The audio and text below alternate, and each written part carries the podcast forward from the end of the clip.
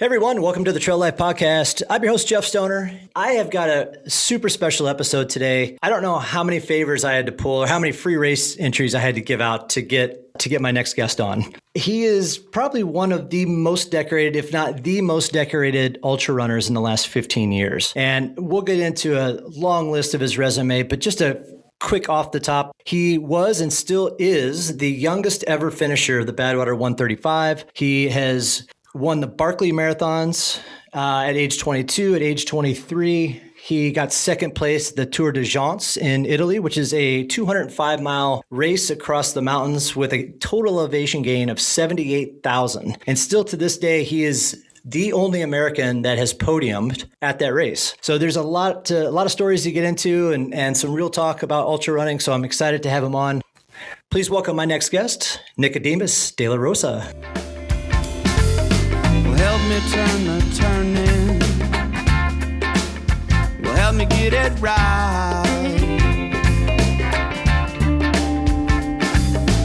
I don't wanna hurt nobody.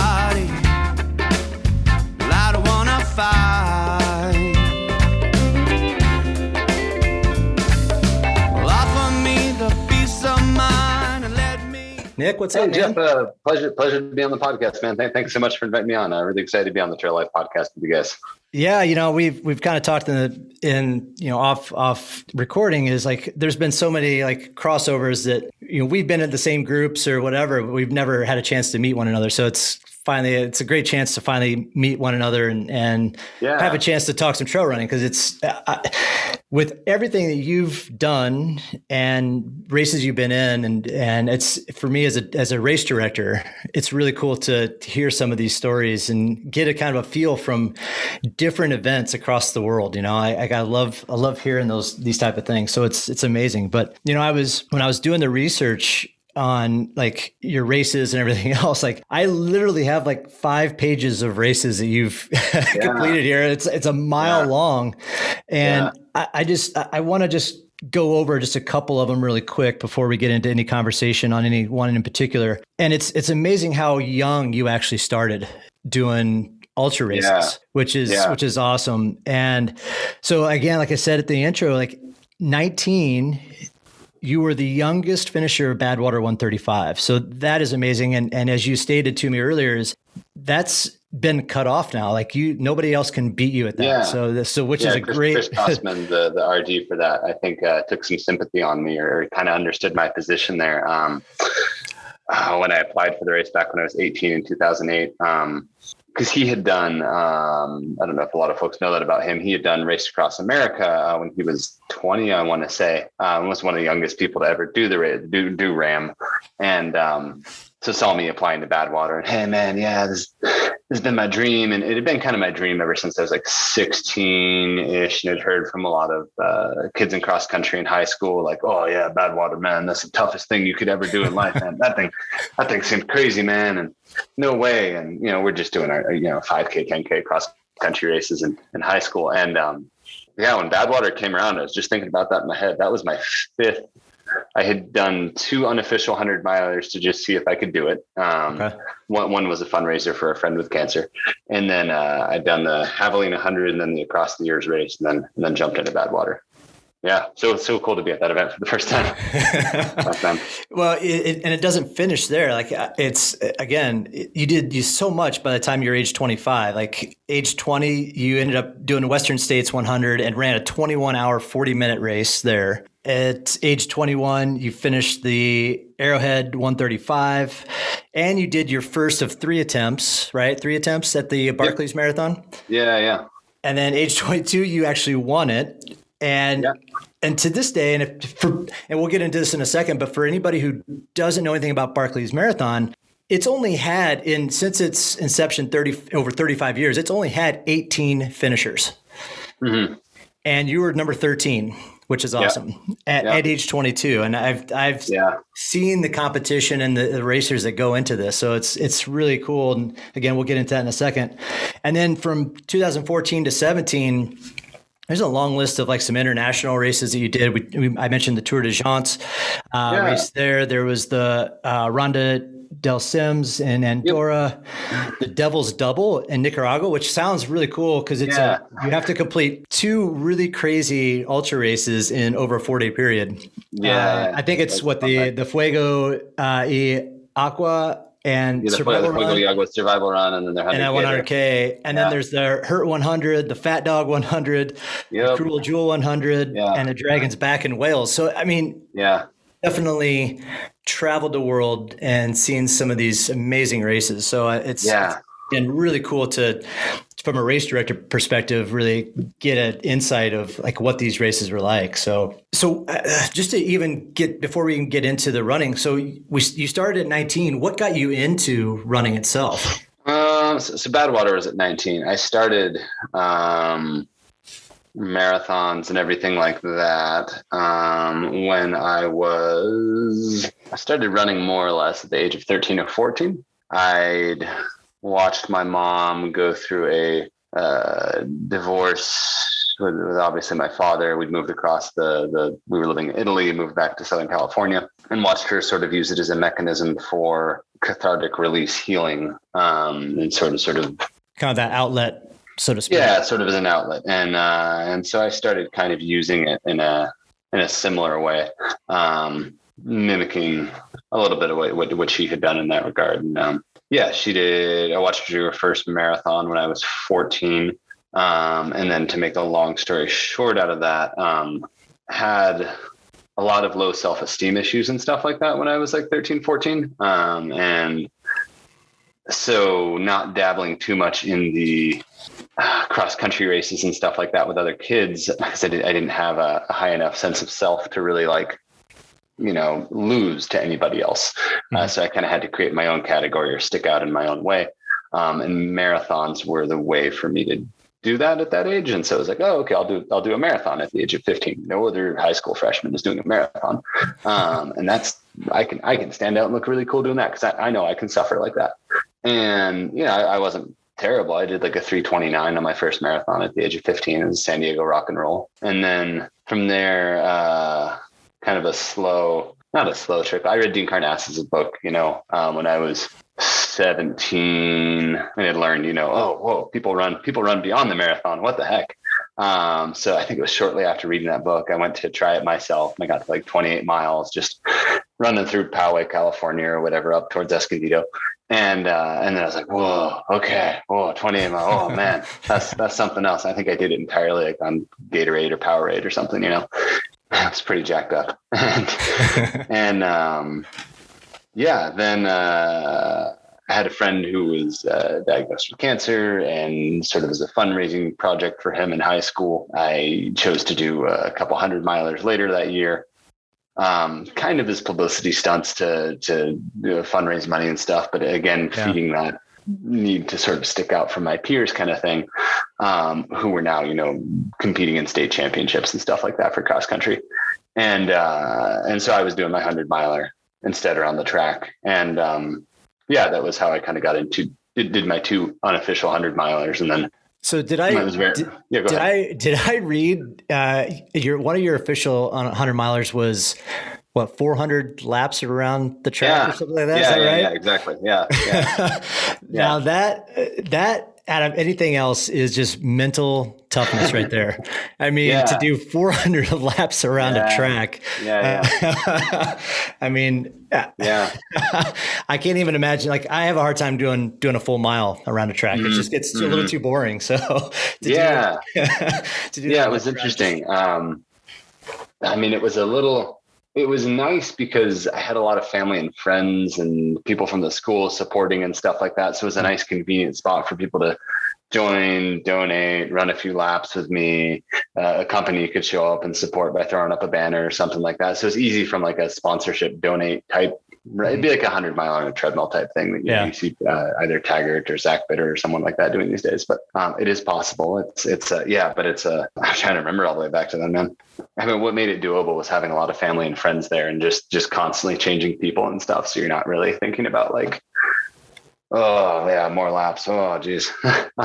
Wow. So then was after doing the two unofficials, Badwater, yeah, the, Badwater was your first official Uh, there was ha- the Javelina one hundred. And, oh, Javelina, uh, that's right. Javelina one hundred in two thousand eight, and then um, Across the Years. Um, yeah, that's right. I talked to, I'd, I'd seen that. I was chatting with David Goggins uh, in the early days of um, ultra running after he had done it in two thousand six and seven. I'd met him at one of the fundraising things I did. And uh, I was like enamored with him and Charlie Engel and Akos Konya and Dean Karnazes, which are some of like the early two thousand mm-hmm. phenoms in the sport. Oh, and I was chatting with him uh, and he was like, oh no, you got to have two hundred miles to qualify for Badwater, man. And and I realized this like six days or something like that before Across the Years. And I was like, oh shit. Okay. Six mile run, twelve mile run, six mile run, taper, taper, let's go.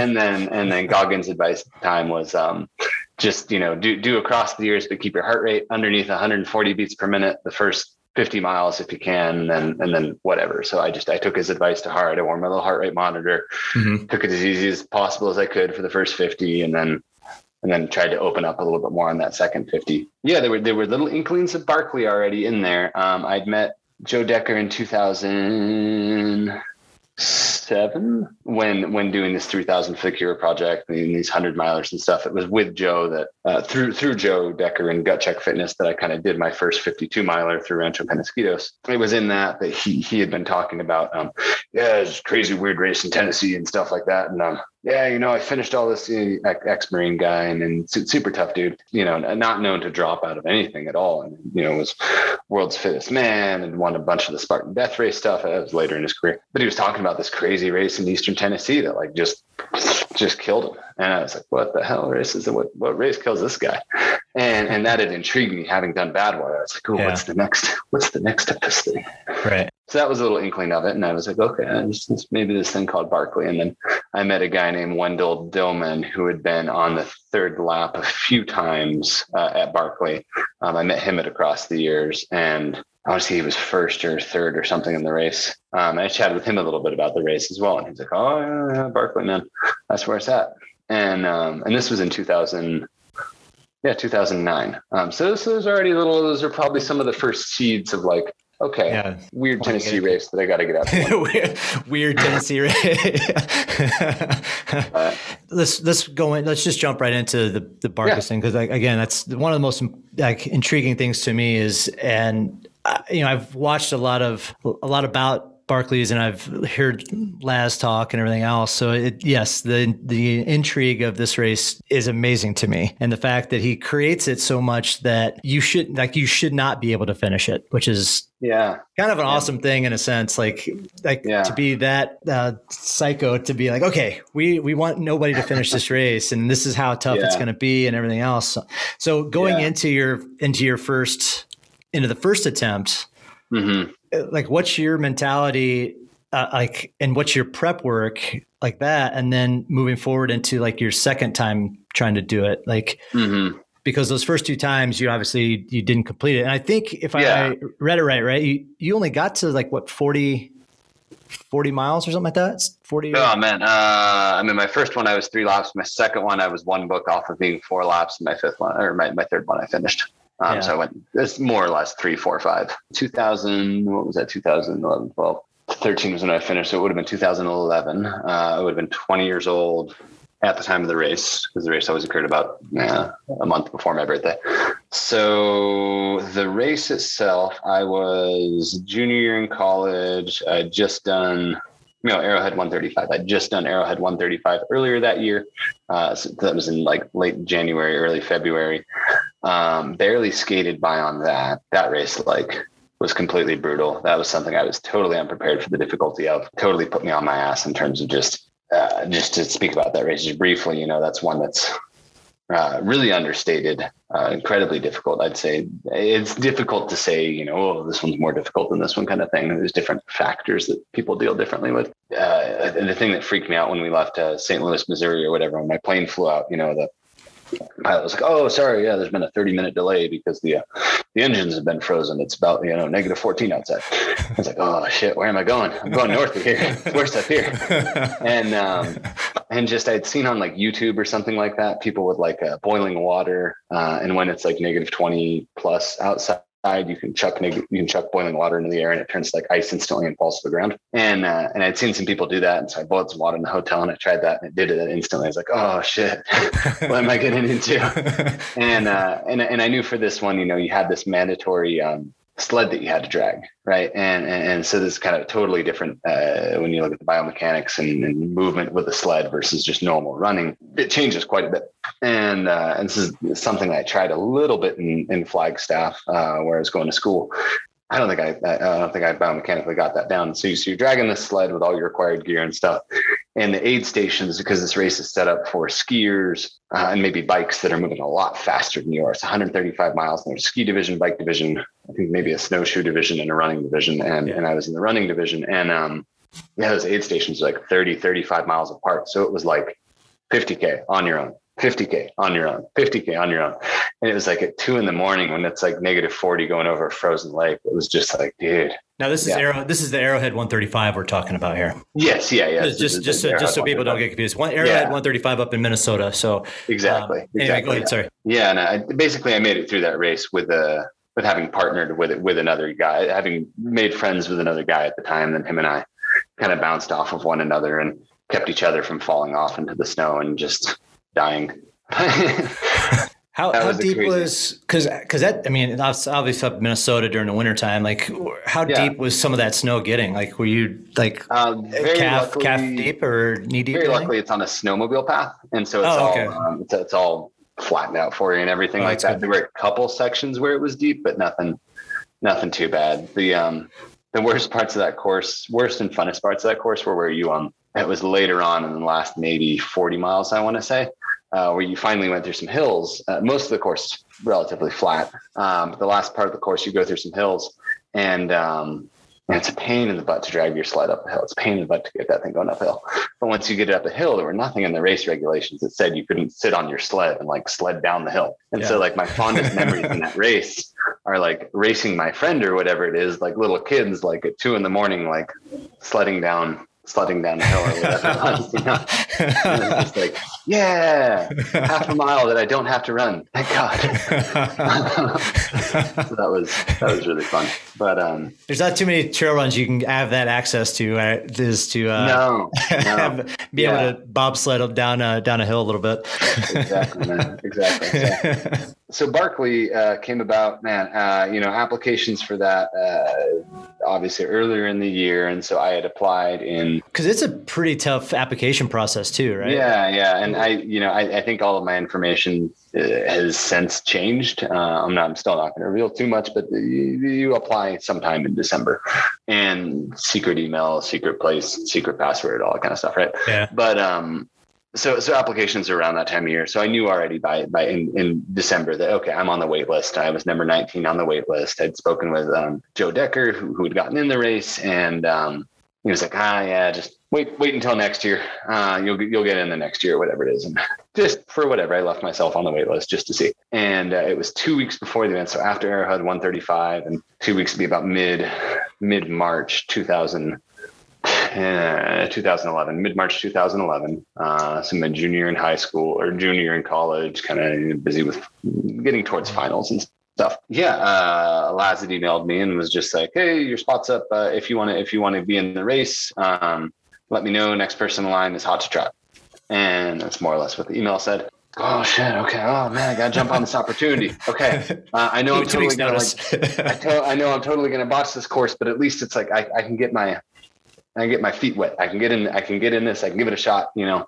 So I said, yes. Uh, and I went out there at the time. Yeah. I just, in that two week period, I didn't run a whole ton, you know, I mean, there wasn't anything aerobically or, or condition wise that I knew that I was about to change. Yeah. I was, I was going to be the condition that I was. And so I studied, uh, I started studying the geology of Frozen Head State Park to know the stratigraphic layers that you would go through as you as you were at different elevations. I studied the flora and the fauna of the region to know, like, okay, you're at lower elevation, you run into this kind of uh, flowers and plants and things like that. Okay, what does a rhododendron look like? What does a beech tree look like? How do I delineate a beech tree from a, a you know your typical pine tree? And so I started learning that stuff to know, like, at different parts of the park. Like what, what will that look like? Um, it's like a, like, then, land, like landmark stuff, I guess.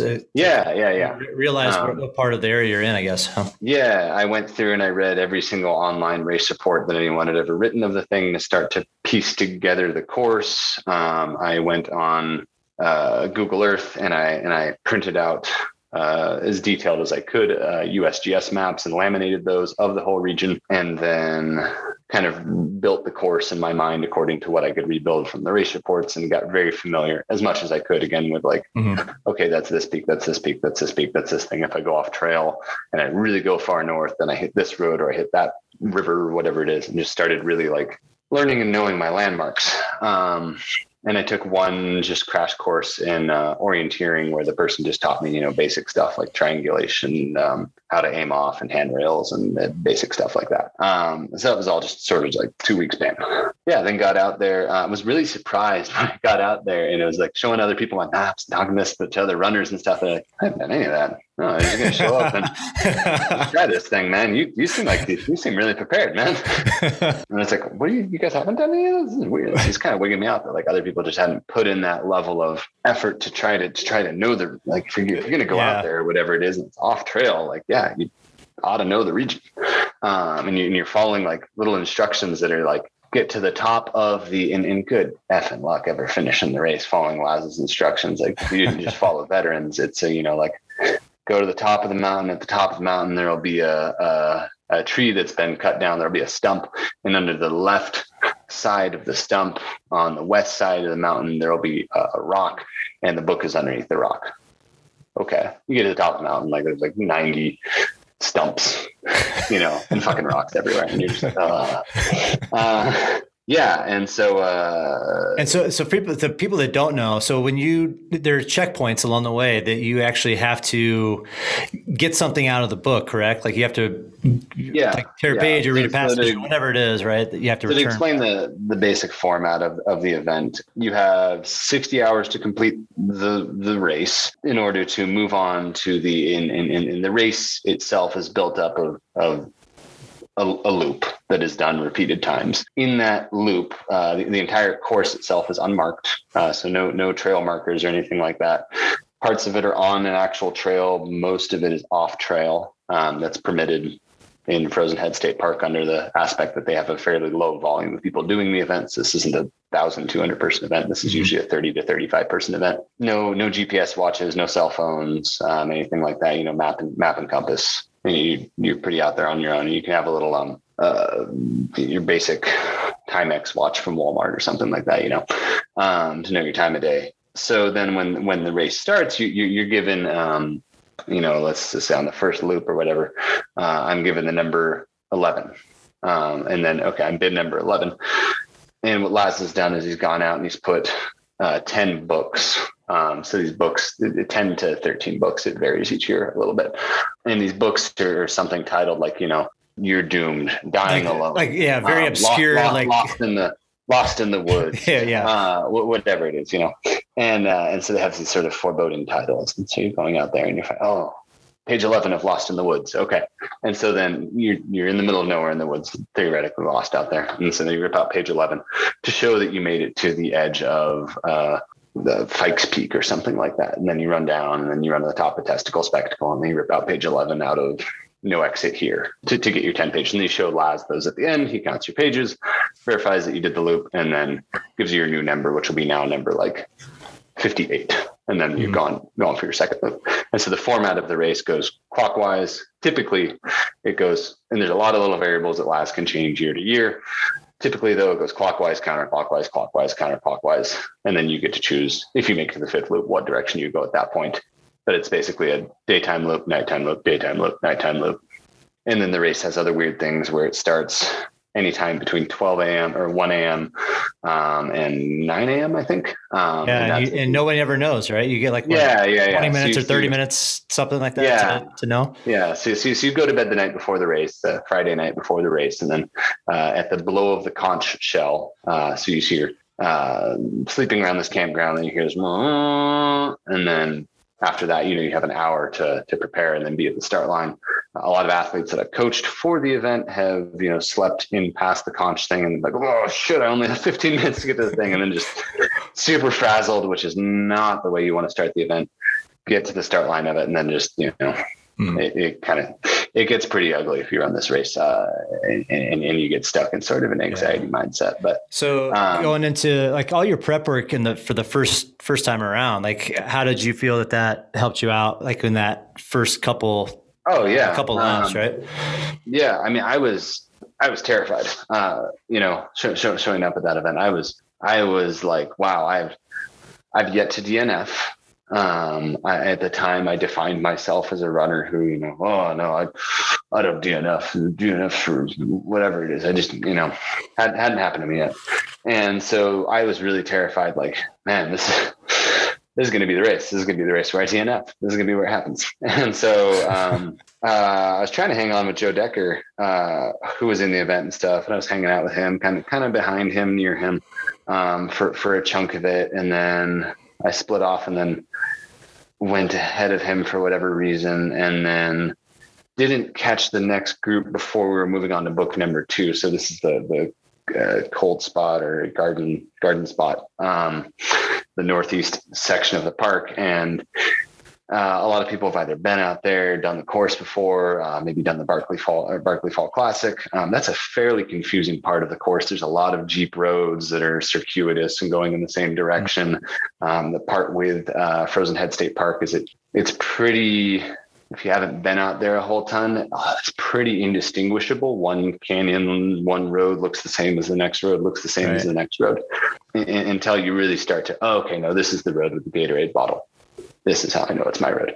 Um, you, you got to get that minute. And, and and so I got I got totally lost there for a good, I don't know, twenty or thirty minutes my, my first year, and then was way back behind Joe Deckard and then got caught up to him. He was like, hey, Nick, where'd you pop out from? I just kind of crawled out of the bushes. And uh, oh, good to, good to see you again. So then it's like, oh, I'm staying, staying with Joe. And so then I stayed with, with a group of veterans who'd been at the race before up until the um, up until the tower. And the tower is sort of a, one of the famous landmarks of the course. It's one of the few spots where, where crew, if they want to, and crew back in two thousand eleven prior to the documentary wasn't really a thing. Nobody was out there. Nobody cared that this event was going on. Nobody knew that this event was going on. She started getting some cramping. So I went off on my own again. And I kept getting really, really scared to go off on my own and try navigating this thing on my own. Because despite doing all of that U S G S survey and, and all that work and all that, like, okay, just, you know, okay, I know rhododendrons grow near rivers and I know the beech trees grow near rivers and I know up higher it's pine trees and stuff. And despite having done all that, it was just like, this is all going way too yeah. fast. And that's all useless because um, there's all this, like, I don't know. It's, um, it's interesting. There's a degree of uh, the athletes that I currently coach for it. Uh, I would call it the, one of the main skills that you have to have for this race, distress tolerance, emotional regulation. So, mm-hmm. so this is like the, your ability basically to, things are falling apart around you or you're very close to a, like, I would say an athlete that is used to running very close to the cutoff of events, who, who you know, maybe a back of the packer or whatever it is, obviously at a hundred miler, would psychologically be far better prepared for Barkley than most elite athletes would. Uh, as, as an elite that. athlete is not used to ever being psychologically pressured, uh, yeah. not, not used to being like under the gun, right. um, you know, I mean, maybe an elite trying for a, for a time or something like mm-hmm. that. But uh, this is, um, something with how, how well do you tolerate constant stress from, from, from time. Um, and so that's that, like, you know, not, not doing dumb things like, oh, okay, well, I, I, I think it's this way. Oh, right. Yeah. Just go right. Okay. Yeah. That's where you screw up. And oh man, ah, dang it. I went, oh, dang it. Okay. This is the wrong way. Well, if I just keep going the wrong way and I keep going the wrong way fast, eventually I'll, I'll end up on the right way. And it's like, no, no, no you're just, you're just going to screw up bigger. And so that was my, that was my second year. And, and this year, uh, the first time again, in two thousand eleven, I ran it kind of cautious, fearful.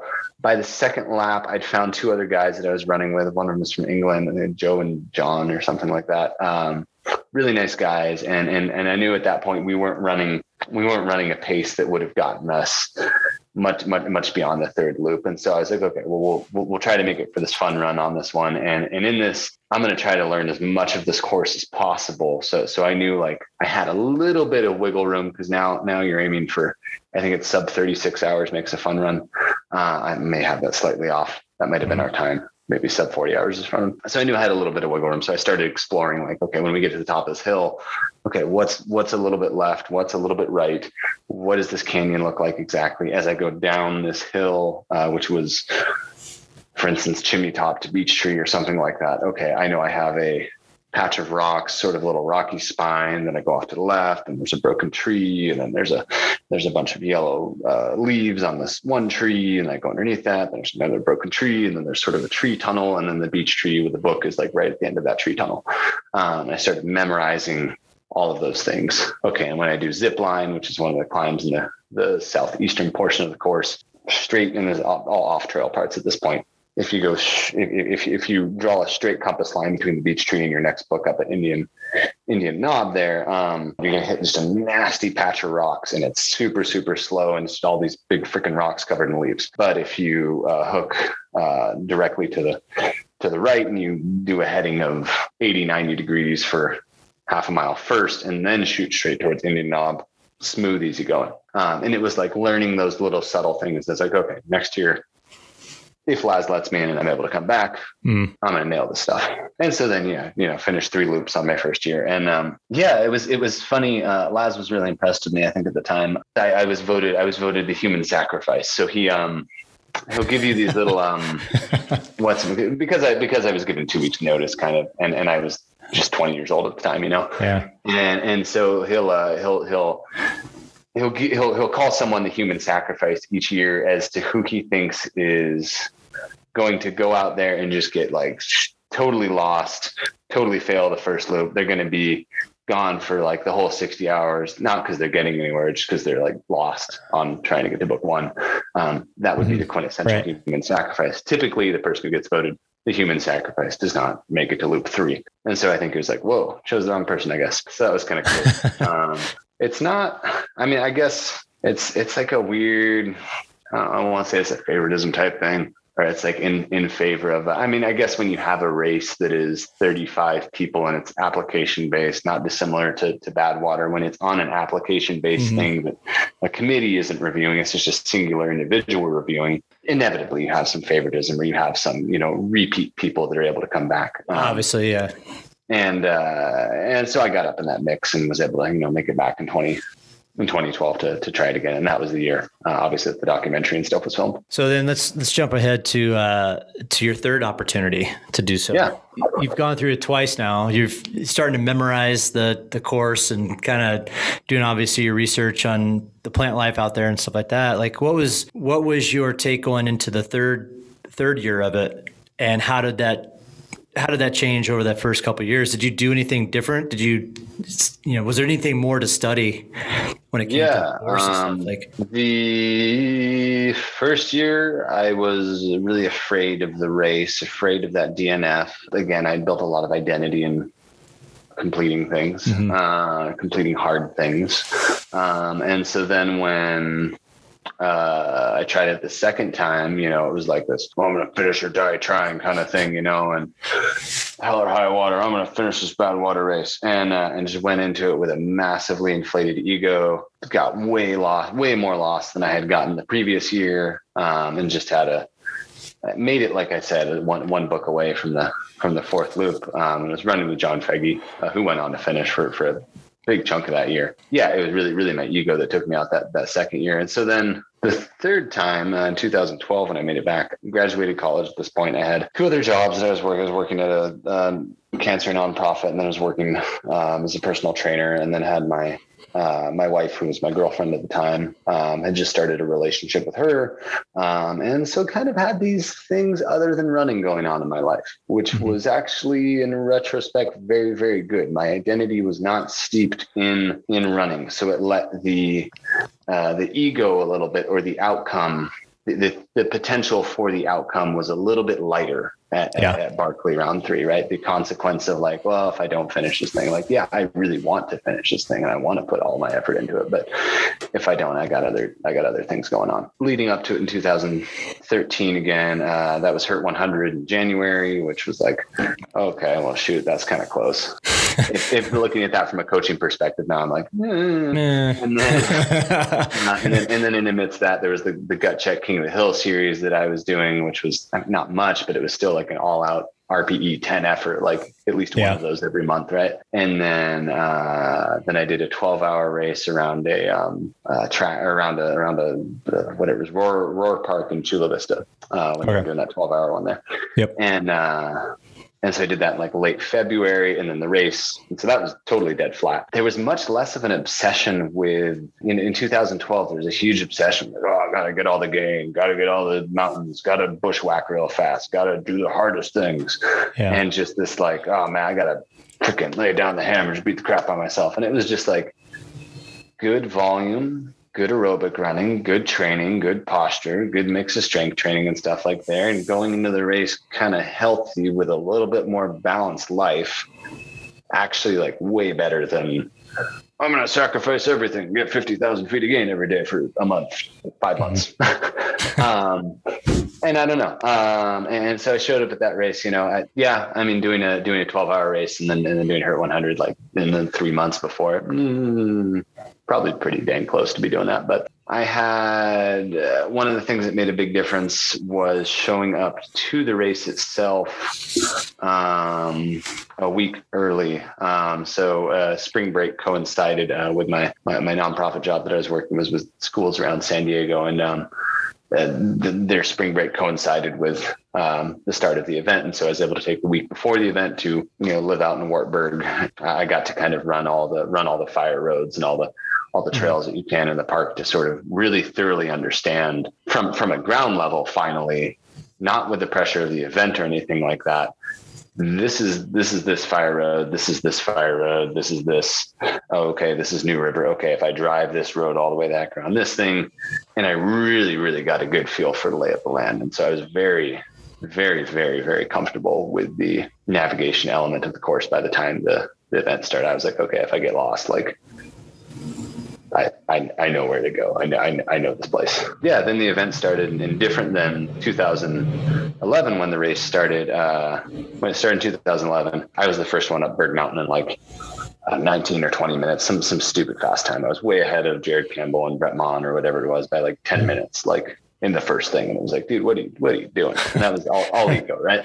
Yeah. This is, this is a sixty hour race, man. This is not a, not something. Not sprint, not by any means. yeah, yeah, yeah. So, um, so when I started then in two thousand thirteen, yeah, I, I don't even know what place I was. I was hanging mid pack, maybe. Just first book, dead on. Could have done it with my eyes closed. Second book, dead on. Could have done it with my eyes closed. Third book, could have done it with my eyes closed.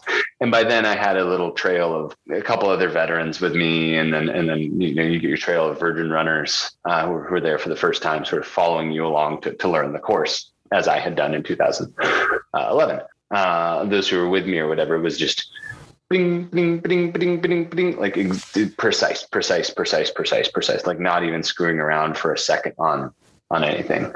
It's really confidently, easily. Okay. Yeah. Race leaders are out there doing their thing. Yeah, I was going to be like an eight thirty, nine hour loop, plenty of time. Um, came in real easy, changed my gear. Okay. It's piss and rain on the second loop. Okay. Nailed it, nailed it, nailed it, nailed it, nailed it, nailed it, nail it, nail it.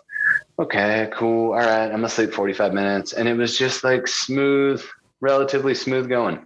Um, my navigation was like really, really flawless that, that year. And I think again, like going into it, uh, sort of a little bit more balanced in my life at the time. Um, and going into it, having prioritized a little bit more health, uh, more than fitness per se. Uh, is actually beneficial in a in a sixty hour event like this. And, and and again, having my life a little bit more balanced when we talk about that, like where you don't want to be and what screws so many people up at this race who who have the talent to finish this thing is is that inability to, they, they go into this with either too much expectation of, okay, well, I trained all, I trained really hard. I, tra- I trained super hard for this. So I should be able to do this. And then, and then you know, you get out there and make a wrong turn or whatever it is, or, or it's the, oh, what am I trying to say exactly? But, but just the, going into it frazzled for whatever reason, you know, uh, you, you work too many hours. I mean, that was a blessing for me to have that week off prior to the race, you know, to, oh, yeah. to have everything super calm in my life going into that. You do not want to go into this race, you know, fighting with your spouse, uh, low on finances, uh, in between jobs, uh, uh, having a difficult time with your kids or something like that. None of those extrinsic things can jive really well with this event. That's all got to be pretty, pretty chill. Um. So, you know, it's, so when you get to the, I think you finished, what, do you remember what you finished in? It was like fifty-seven hours, something like that. Yeah, fifty-seven hours, forty minutes, I think. Yeah. So how many, so when you're getting into that, yeah, that last loop, how many, how many runners are with you at that, at that point? Or are you like, are we down to, cause I think you, that year, I think you were the only one that actually finished. Is that, that right? was me and a guy named oh, no. uh, Travis, yeah, there's, Travis Moldavor. Yeah, yeah there's, exactly. there's two of you. So what do you guys, because like, then I think you guys were a minute or, or like not a minute or two, but you were somewhat yeah. close, right? Yeah. So, um, so what's it like? What's it like when you're when you're getting to the point you're going through these loops? You get to that last loop and you've kind of realized, oh shit, there's only two of us left. yeah, like, yeah. Is there is there that is there a kind of a mental shift at that point in time, or yeah. is you, are you still trying to maintain that that solid uh mentality of, okay, let's just go through the, let's just go through the motions, let's get this thing done, we we know where everything's at? I mean, how yeah. does that how's that change when you get that last that last loop? So Barkley gets really lonely really quick. Um, you know, even in that, that first loop or whatever, yeah, you'll have nine or ten people interpassing here and there. There's thirty, thirty-five people in the race alone, spread out over a whole, you know, state park. So, so it gets narrow pretty quick. Not a marked course. People are screwing up, getting lost all over the place. By the second lap, you're down to two or three people that you're proximal to. The third lap, there's probably only, at a good year, five or six people in the whole event now at this point. Mm-hmm. And the fourth lap, you're down to two. Fifth lap, you're down to one, two. um, and so, so Travis and I had ran the third loop, fourth loop together. Um, and then in the, in the fifth loop, we came in together at the same time. Travis, if I recall, came in a little bit before me or something like that. So he chose clockwise direction. I, and, and then I was set in the counterclockwise direction. So you're sent off on your own on that, on that final loop there. And that's to prevent, Laz just doesn't want a race where people are tying. Um, he just yeah. wants a race until then. I mean, so that changed it. It changed it a bit. I mean, so the fourth loop, I, I really had relied heavily on Travis's company to, I, I really relied on him quite a bit to, um, to, to make it through, to make it through the, the depths of that fourth night, uh, or that second night. Um, I'd not had a lot of success with that the previous year. So, so I relied pretty heavily on, on just his company, just having another human being around, just my head down. Okay. Just follow his legs, just follow this guy's legs. Strangely, when I, when I went off on that fifth loop, if you've read, um, uh, Michele something or other wrote this other whole book about the term focus, or, or, or what it is when you, sorry, say flow, flow state. And so, and so the fifth loop was just a giant flow state. Um, so it was just like being, like the Matrix kind of drunk, you know? And mm-hmm. so like, okay. so like, you know, I'm, I'm running and then there's a tree in my way and I just kind of go like, just kind of avoid the tree. And then yeah. I lean this way and I avoid the tree and I trip on the rock, but then I do a front flip. I land perfectly and I keep running. Yeah. Um, and that was kind of exactly how the entirety of that fifth loop, the entirety of that, I think it was eleven hours or something like that, that I spent on that fifth loop felt. It was flawless navigation. I didn't even pull out the map once. It was just, okay, I know where the book is. I know where the book is. I know where this book is. I was just part of the land at that yeah. point. You know, there, there was one point where I was coming up uh, Rat Jaw, which is one of the climbs in the event that goes up to the tower. And uh, and I needed sunscreen because uh, like, oh, the sun's pretty hot. And so I just, I remember just digging in the mud, kind of like a wild rabbit would or something like that, and just caking myself in mud at that point. Um, and then just, uh, and then just, you know, when I when I appeared to, Uh, my mom and my, my wife at the time, or my, my wife now, sort of growling at them. Ah! And I'm losing my voice even and just becoming a savage guy. And, um, and, uh, yeah, just really blending in and becoming part of the, part of the land. It was really the only time in my life I've experienced something quite so flow state transformative-ish for, for that long. I've had runner's highs, but this is like, imagine it lasting for like eleven hours plus. Um, that's, that's pretty much what that was. Yeah.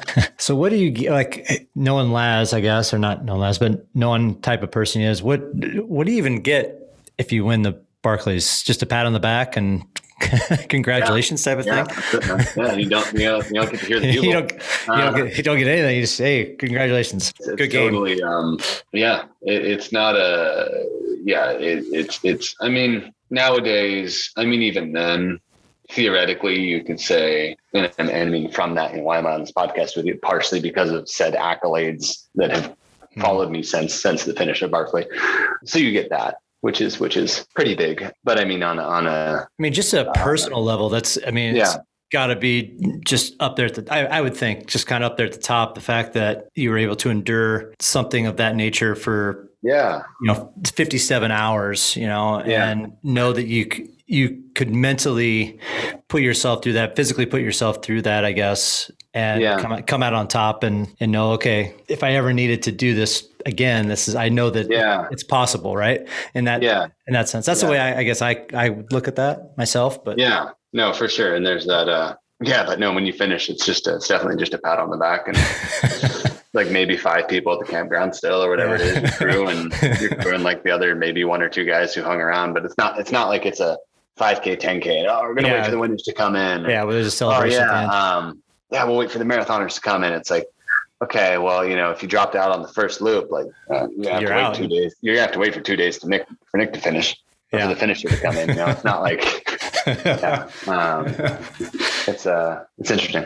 So, I want to I I, uh, I want to get into a couple of these international things really quick because I think yeah. it's really cool. Like you go from from Barclays and uh, there's obviously some races they're following and all that stuff. But like, what's to get into the international level of running and races there and stuff? Like, what you know to do the Tor des Géants in Italy? Like, what what's the process for something like that? And and did did you yeah. have to did you have to go out there and and train out there for an extended period of time or like, yeah. how do you like, and it, and just not even just that event, but other events like this Nicaragua event and going to Wales, like yeah.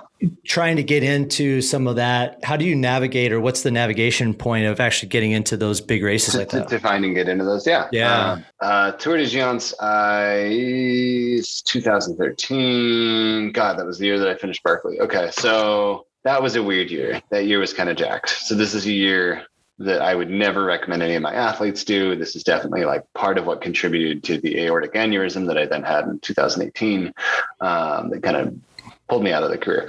And so that was, that was, it was Hurt one hundred. It was that seventy miler. It was Barkley. It was uh, Leona Divide fifty. It was San Diego one hundred. Then it was this race called Kingar one hundred over in Germany.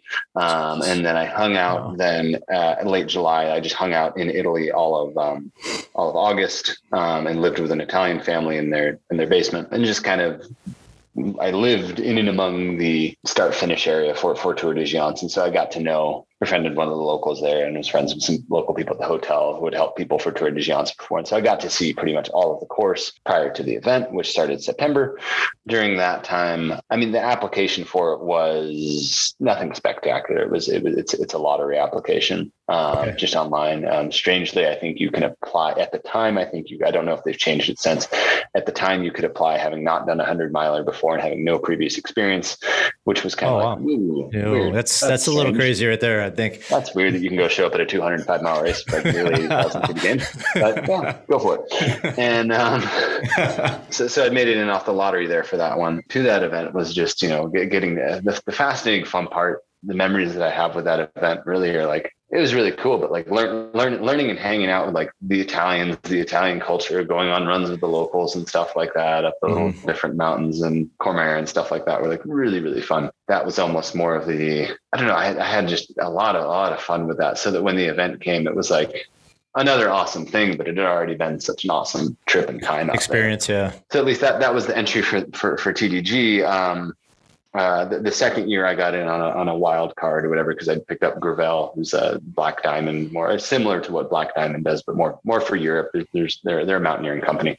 Uh, this was working um, sponsored by them, and so they invited me back the second year, um, and that went the same thing for Ronda dels Cims. I got in on a on a sponsorship with them. Um, both of those events though, uh, Ronda dels Cims is one that you can just sign up for. And so that one's a, a gnarly, epic forty thousand feet of gain, hundred miler in, in Andorra, which is a, you know, Southern, Southern Spain, France border. And so just in the Southern Pyrenees there. So that one's a gnarly, gnarly race. Uh, that was super cool. Uh, and I, you know, it, once you'd finished Barkley and in the documentary had kind of come out and word had gotten out both nationally and internationally about it. Um, by the time, you know, the Wales race and stuff like that, by the time I did that in twenty seventeen, as you would imagine, there's a little bit of, oh yeah, Nickademus De La Rosa, Barkley Bar- Bar- finisher here. Oh yeah. Yeah. Come to our race, man. Yeah. Yeah. Yeah. Oh no, we'd love to have a Barkley finisher out here. And so, you know, I mean, that's some of what you, you you're asking earlier, kind of, well, what do you, what do you get for this? A pat on the back? Well, yeah. You kind of get a little bit of leverage in the future if, yeah. if you want it, you know, and uh, he, he leaned on that a little bit. Well, I mean, I, no, I, I applied like everybody else still for, for uh, uh, Dragon's Back. And I want to say that one was a lottery as well and got, got into that one um, over in Wales. And then Nicaragua was an invitation. So how many, uh, like when you're doing like all these international, like I said, I, I was looking at the Tor des Géants and I, over the, the history of that race, which is only ten years, or I guess this would be its eleventh year now, I think. You're the only American, like I said, that's podiumed. Like how, yeah. how many, how many Americans actually are, do you see it at events like this? I mean, it's obviously probably only your top, top elite runners will probably want to usually try and go to something like this, but do you, yeah. do you see a lot of American athletes trying to get into to international stuff? Yeah. So this, this is one where I would, I would go back, and this is sort of the critic, but the kind critic in me going back and saying like, okay, well, imagine all the, all the elite runners and, and Nick is, Nick is kind of here. I'm almost, almost an elite runner or whatever it is. And all my, all my peers and stuff are all going off to C I F and state championships in California. Mm-hmm. And I'm going to go do a marathon. Similarly to that, fast forward five, six years or whatever it is. All of the elite runners, Anton Kripke, Dakota Jones and stuff like that, are all going off to U T M B, which is one week before, one a week and a half before T D G, just mm-hmm. on the other side of Mount, Mount Blanc and Chamonix. And, and all of them are doing U T M B. Same thing. I'm going to go off and go do T D G, which is a little bit more obscure race that at the time, again, really no one, uh, at least on a, on a, on a national level in the United States had, had heard of. Not a whole lot of people had, had heard of the event. Um, right. When I went there, there were very few people, maybe five, six of us from the United States. It was predominantly a predominantly an Italian, French, and, and um, uh, Spanish crowd uh, who, who was there. So uh, a lot of Japanese people actually as well. I mean, I think more and more people are showing up to that race now. Um, yeah. It's, it's always been around for a while. Uh, it was one of like the O G the O G two hundreds that I think you could do before, before Candace Bird's stuff uh, really took off here in the U S From an organizational standpoint, I don't know if you even notice this type of thing. Yeah. I mean, is, is there a, cause I think I've seen photos of some of the international races. Is it kind of like, is it kind of like the, like cycling is in Europe as it is here? There's a lot more spectator stuff going on at these so, international races. Yeah. Right. I mean, it's, oh yeah. So that's, that's yeah. the big thing there. But from, even from an organizational standpoint, do you notice any, any differences, big differences from a runner perspective that, that the oh. international race directors do versus the race directors here in the States? It, it's night and day, man. I mean, just, just imagine here if the, uh, I mean, no, no disregard to the U S Forest Service or the permitting agencies here in the United States, but, um, you know, here, here you, you pay for a permit or whatever it is, and you're paying, yeah. you know, eighty bucks to have your park ranger on site. eighty bucks per hour to have them there for, you know, your yeah. twenty hour event or whatever it is, and you're paying your permit and you know, oh, please God, let me get my permit again next year. Imagine if instead of that, hey, uh, yeah, come to the, um, come to the Cleveland National Forest. We're going to pay you. Uh, we're going to give you one of our helicopters to follow you. um, we're going to tell every one of these villages that this is going on. And, um, yeah, please, please come. Um, this is really good for our tourist money. We're going to advertise you everywhere, and we're going to fully support you. Yeah, how much, how much do you need or whatever? It's government backed, man. The helicopters out there, the search and rescues out there, they're flying friggin' little trailers up to the top of peaks at eleven thousand five hundred feet Uh, and you're getting to the top of this thing at two in the morning with a field of one thousand six hundred people that's spread out over one hundred twenty hours. And you're getting at this top of this peak at two in the morning, and they've flown a trailer up there with a helicopter with hot coffee, uh, a spread of, you know, different meats and cheeses and energy bars Jesus. and all these things. And, and you're just sitting there, you know, drinking your little coffee at eleven thousand five hundred feet on a remote mountain pass, and like, da, da, da, da, and then you continue on. And it's just okay. like, it's government backed. You can't, you can't compare. It's the U S government backed trail running. Sure. Yeah. We'd have races like that, but we did, we, we don't do that in the U S If there's any uh, government agencies or Forest Service agencies listening to this podcast, uh, let's, let's take note of that, please. Um, it would make it a lot easier on us race directors if we had that kind of support. Oh, yeah. Yeah, uh, I mean, and that's, that's at least, that's how I see it from the participant side. I, I don't know if that's the actual what's going on. Yeah. But, but I know there's, I know there's a fair bit of tourist money in it for sure. Instead of, and I mean, I, as a result, you do see a difference between, I think the only wildlife that they have in Italy to, as, as, as a mild critique of it, um, would be, you know, the Stembecki or the Ibex, you know, are more or less the only wildlife that you're going to encounter during T D G. Uh, a lot of it's been wiped out through thousands of years of, of, of living out of, of individuals living out there in the United States. We are running through areas that, you know, do have a prolific amount of biodiversity and stuff still. So it's, I don't know, plus and minus is different. But yeah. um, so from, from the time that you got started, and I, I do want to kind of touch just on the open heart yeah. surgery thing just a little bit, but I, I do want to ask first, like the time you did your, your very first marathon, right? It was San Diego Rock and Roll to, yep. you know, the, the last big international race you did, or, you know, last big race you did in two thousand seventeen before everything happened. Like what's one or two things that you took away as far as like, hey, this is, this is the top of it. And then is there anything that stood out as kind of bottom of the barrel? Like, oh my God, I would never want to do this again. Or I cannot believe that I put myself through this. That's a good question. The brain is wired to have so much easier access to bottom of the barrel stuff. It's a funny thing. It is, uh, isn't it? Uh, it's weird. It's a psychological protective mechanism to keep us uh, aware of the bear that may attack our, our cave thousands of years ago.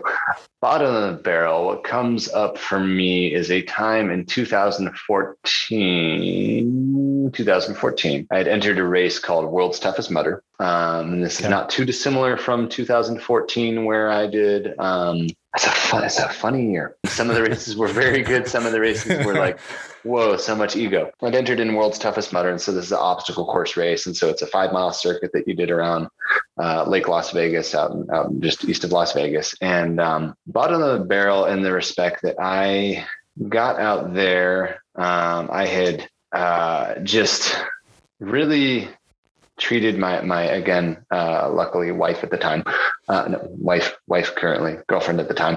I'd been treating her really poorly, really neglecting her. She'd been doing a M F A, a master's in fine arts for, for creative writing at the time, and just really been neglecting her in my relationship and stuff like that. Had still sort of uh, demanded it somewhat of her to, you know, eh, come out to this race, crew me and stuff like that.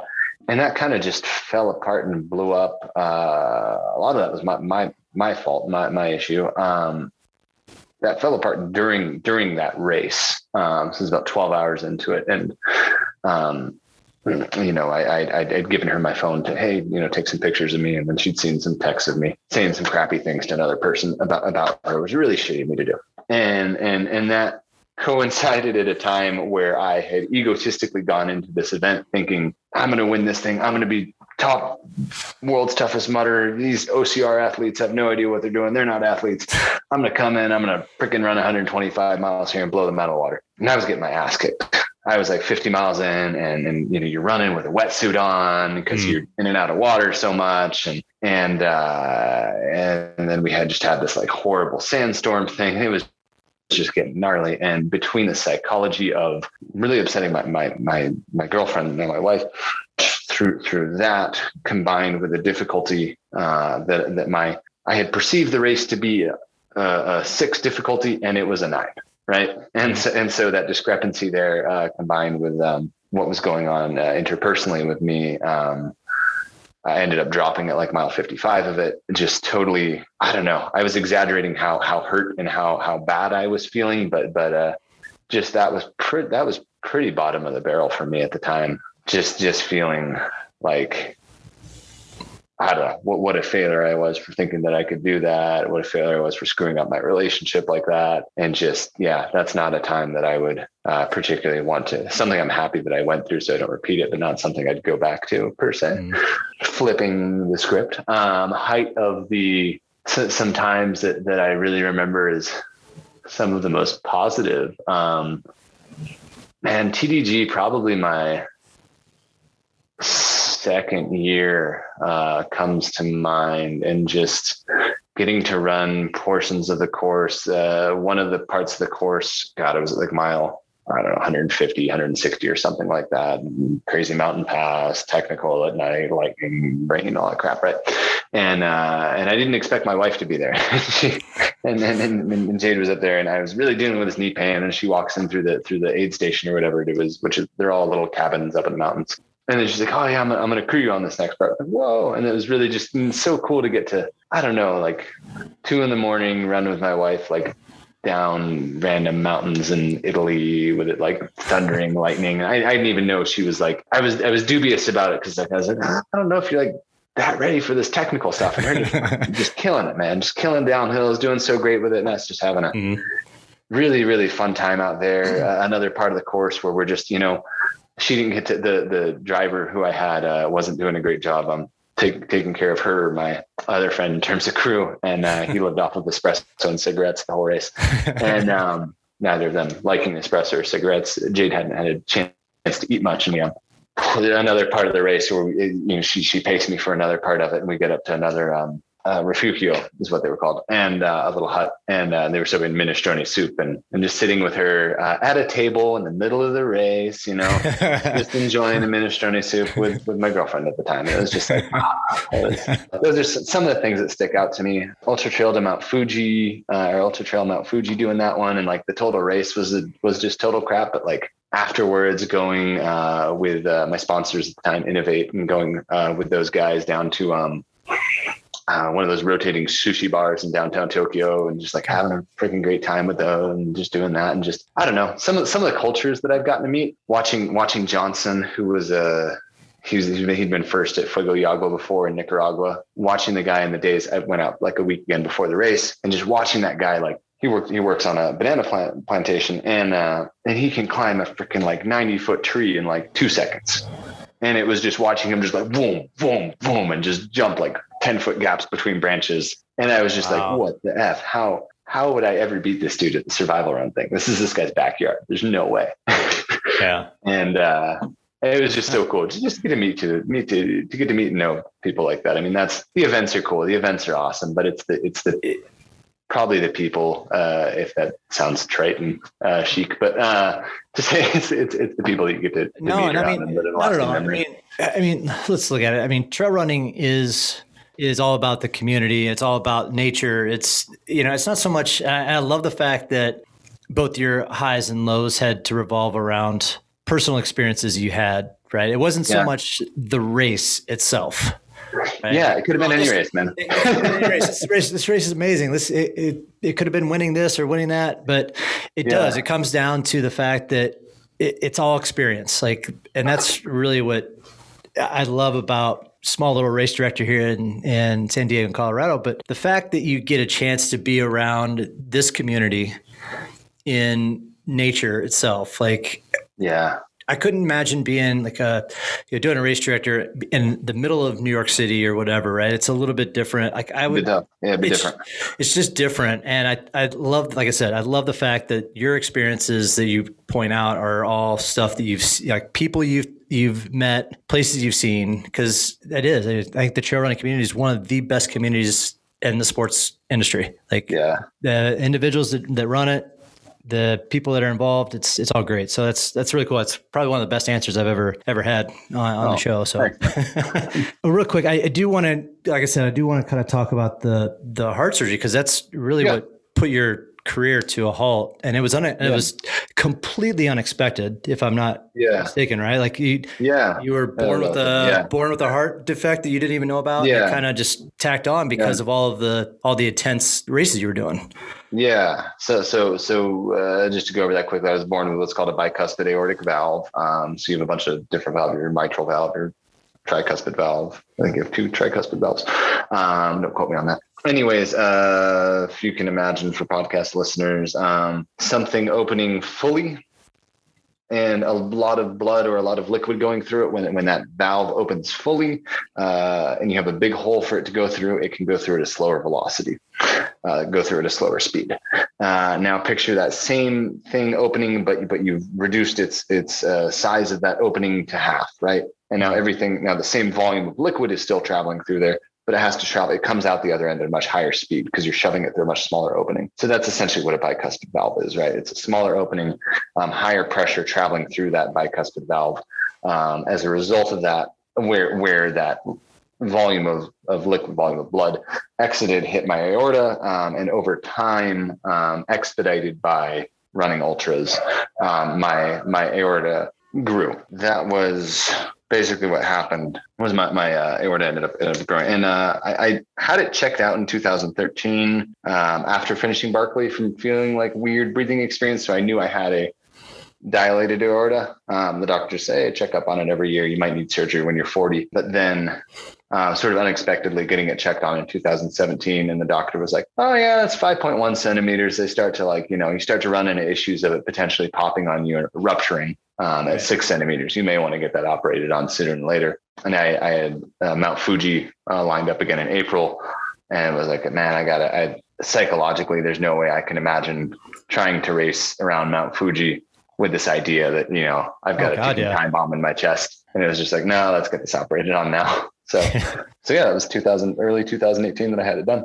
You haven't, cause you really haven't returned to to the to racing at this point. I mean, you, you have done some races, I, mm-hmm. I I take, but not to any level. Nor, I mean, are you are you even back in that mentality that you would ever get back into doing these big races like that ever again? Yeah, um, I, I'd like to. Um, I, I think some of me would like to. I don't know if um, I, I've kind of given up at least the the attachment to me ever being competitive at them again, and, and to like being in the top three or five or setting records or anything like that. Um, mostly I'll say I've given up on the attachment to that. There's been a lot of mental stuff that sort of came out of the heart surgery. If you can imagine having, having that strong attachment to, um, to, to running, completing these and being a person who goes and completes the toughest races and stuff. And I, I've done a bunch of fifty Ks and stuff. I tried Hurt one hundred in two thousand nineteen. Um, I dropped out at mile twenty-seven because I was feeling a weird heart thing. It turned out to be nothing.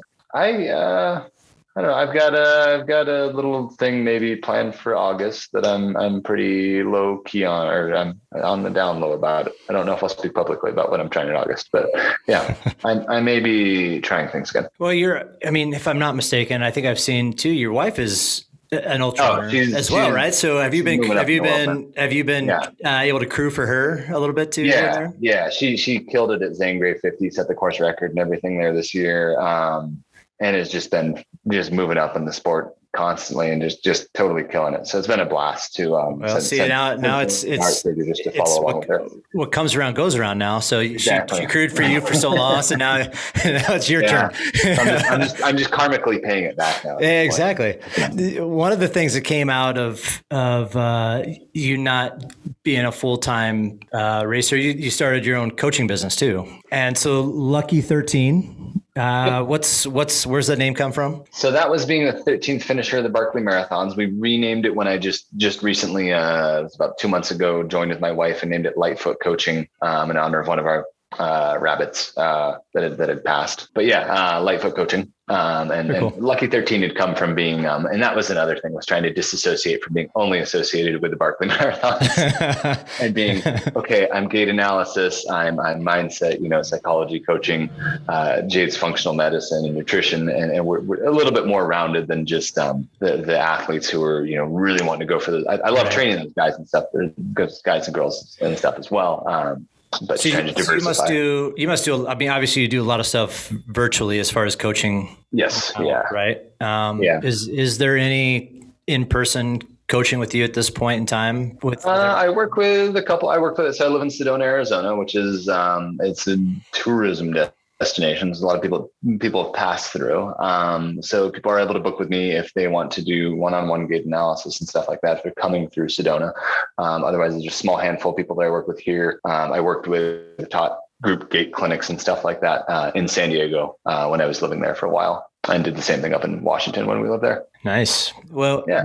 I've, I've kept you, I've, I appreciate you yeah, staying on a lot longer than what I expected, yeah, but yeah. I, I tell you, I could, I could literally sit here and talk to you for another two hours. Like I've had such a great time listening to, into the stories and stuff. I really appreciate you sharing everything and, and being open to sharing, sharing stories from, from all over the world. So it's, it's been awesome. And, and I wish you the best of luck, whatever comes your way, you know, whether yeah, it's the coaching thing or our, our new, yeah. or some, some of the racing stuff that's coming up, whatever it is. I I wish you, you guys the best. So thank you so much, Jeff. It's an honor and a pleasure to be on a Trail Life podcast with you, man.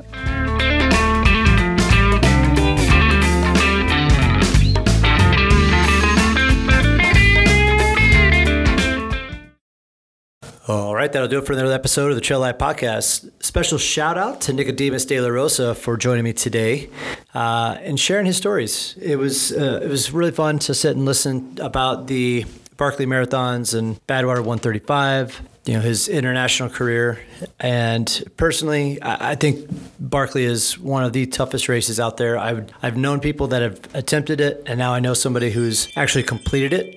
And so it was really cool to, to hear their mentality, their prep work going into that event, and just even like how he took away the experience of it all, you know, with his career. So that's really fun to, to listen in on. And, and as trail runners, that's what we're all in for, is we're in it for the experience. You know, the races are great. Yes. As long as we, you know, we're able to compete and have fun. Awesome. But it's all about the experience. So I hope you guys enjoyed listening in. Thank you very much.